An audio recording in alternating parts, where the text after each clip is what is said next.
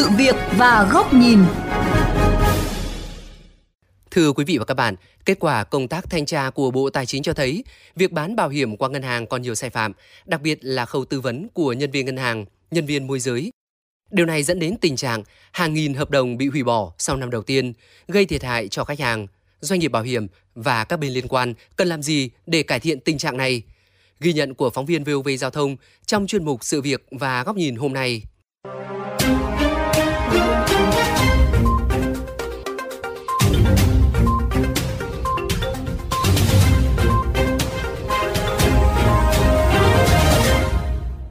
Mỗi lần ra ngân hàng gửi tiền tiết kiệm, chị Hoàng Thu Mai ở quận Thanh Xuân, Hà Nội đều được nhân viên ngân hàng mời chào chuyển sang gửi tiết kiệm qua hình thức bảo hiểm.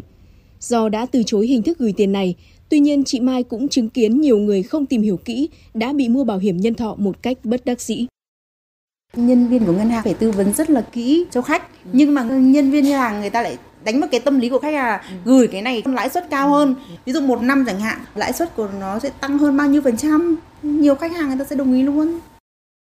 Anh Xuân Hào ở Hoàn Kiếm Hà Nội đang sở hữu 3 hợp đồng bảo hiểm nhân thọ được mua từ những người quen biết. Do không tìm hiểu và không được tư vấn kỹ nên anh Hào không được hưởng bất cứ chế độ bảo hiểm nào trong thời gian anh và gia đình ra nước ngoài làm việc. Một số nhân viên ngân hàng ấy có tình trạng là trèo kéo và các bạn tư vấn rằng là nó sẽ có khoản đầu tư, nó sẽ có khoản sinh lời và nó sẽ có khoản bảo hiểm. Thế nhưng mà thực sự mà nói thì một phần cũng do lỗi của mình Phó giáo sư Đinh Trọng Thịnh, Học viện Tài chính cho rằng kết quả thanh tra với nhiều sai phạm trong hoạt động bán bảo hiểm qua hệ thống ngân hàng chứng tỏ hoạt động môi giới tư vấn bảo hiểm của nhân viên ngân hàng chưa được quản lý đúng theo các quy định của pháp luật. Tổ chức bảo hiểm nhân thọ nói riêng cũng như các doanh nghiệp có liên kết bán bảo hiểm nhân thọ nói chung đang tạo ra những cái sơ suất và nó gây ảnh hưởng xấu đến cái thị trường bảo hiểm nói chung cũng như bảo hiểm nhân thọ. Để khắc phục tình trạng này, một số doanh nghiệp bảo hiểm nhân thọ đã đẩy mạnh nhiều hoạt động nhằm nâng cao chất lượng đội ngũ tư vấn viên cũng như cung cấp thông tin cho khách hàng một cách cụ thể. Ông Tôn Thất Anh Vũ, đại diện pháp luật của Manulife Việt Nam cho hay, đơn vị đã xây dựng thêm nhiều chương trình kiểm tra nội bộ nhằm đảm bảo chất lượng tư vấn, mục đích cuối cùng để khách hàng mua đúng sản phẩm họ cần. Mục đích cuối cùng là đảm bảo các hợp đồng bảo hiểm đó cho đúng khách hàng và khách hàng hiểu rõ được các quyền lợi bảo hiểm Tới đây thì chúng tôi sẽ có những bản tóm tắt thông tin quan trọng về hợp đồng bảo hiểm để khách hàng có thể dễ đọc và dễ hiểu hơn. Tăng cường kết nối khách hàng, minh bạch thông tin cũng là một trong những biện pháp trọng tâm được kênh bảo hiểm số FWD Việt Nam thực hiện thời gian tới. Ông Đậu Tiến Dũng, Phó Tổng Giám đốc Chiến lược FWD Việt Nam cho biết.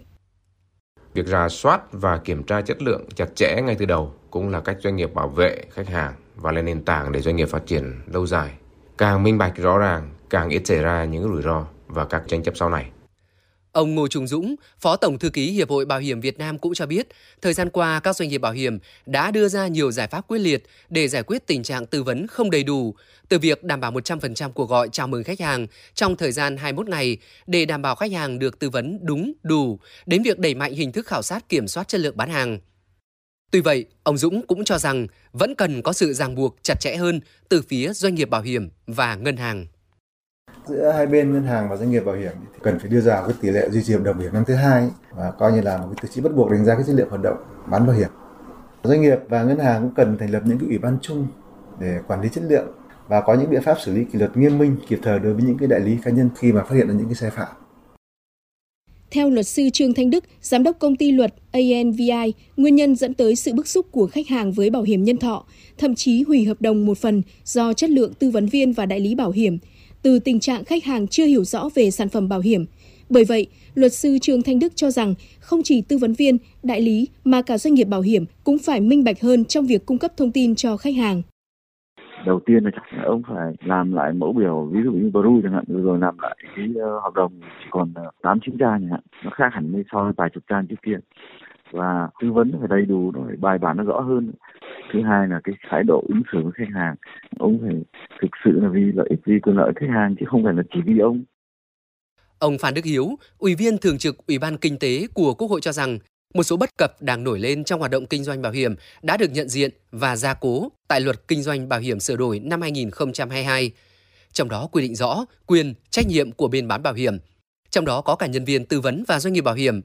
Thậm chí bên bán bảo hiểm còn phải chịu trách nhiệm pháp lý nếu vi phạm.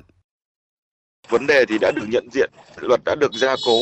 Như vậy để xử lý thế nào đối với những vi phạm mà đã xảy ra thì công tác thực thi hiện nay trở nên rất là quan trọng. Nếu như cải thiện được công tác giám sát này, làm sao giám sát một cách có hiệu quả, phát hiện một cách kịp thời và xử lý một cách nghiêm thì nó sẽ chấn chỉnh được cái tình trạng này.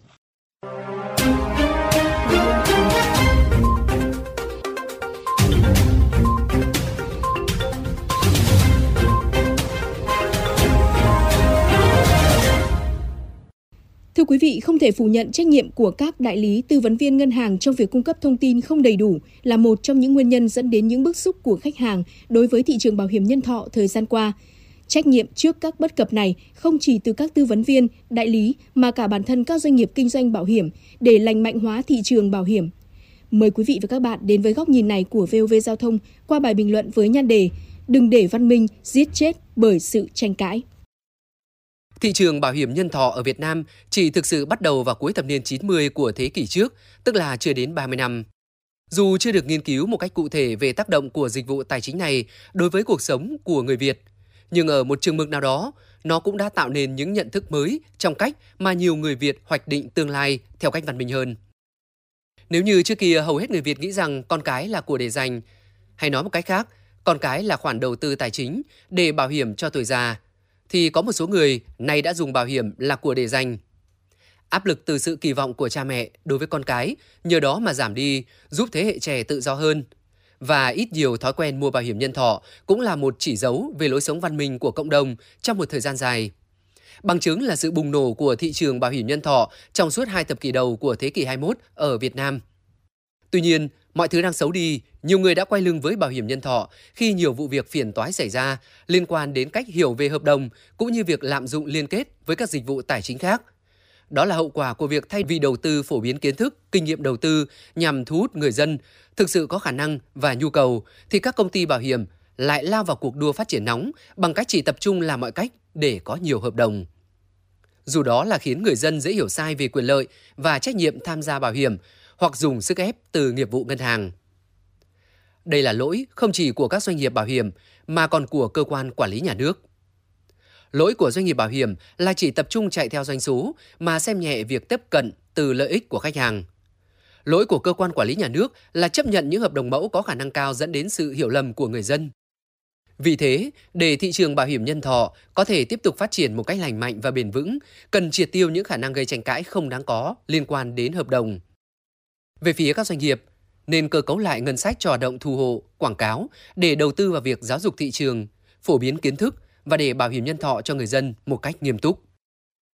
Về phía cơ quan quản lý, nếu ngồi lại với các doanh nghiệp bảo hiểm, xây dựng mẫu hợp đồng đảm bảo phù hợp với nhận thức của cộng đồng, đảm bảo bất cứ người mua bảo hiểm nhân thọ nào cũng không hiểu sai về quyền và nghĩa vụ của mình khi tham gia.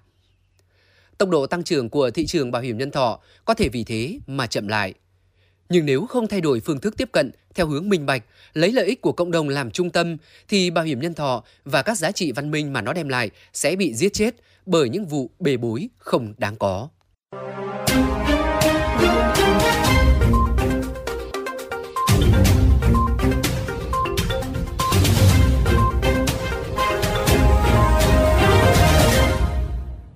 Thưa quý vị, chuyên mục sự việc và góc nhìn với chủ đề chấn chỉnh hoạt động bán bảo hiểm nhân thọ qua ngân hàng, đừng nắm người không có tóc, xin được khép lại tại đây. Quý thính giả có thể xem lại nội dung này trên trang giao thông.vn, nghe qua ứng dụng Spotify, Apple Podcast trên iOS hoặc Google Podcast trên hệ điều hành Android. Cảm ơn quý thính giả đã quan tâm theo dõi.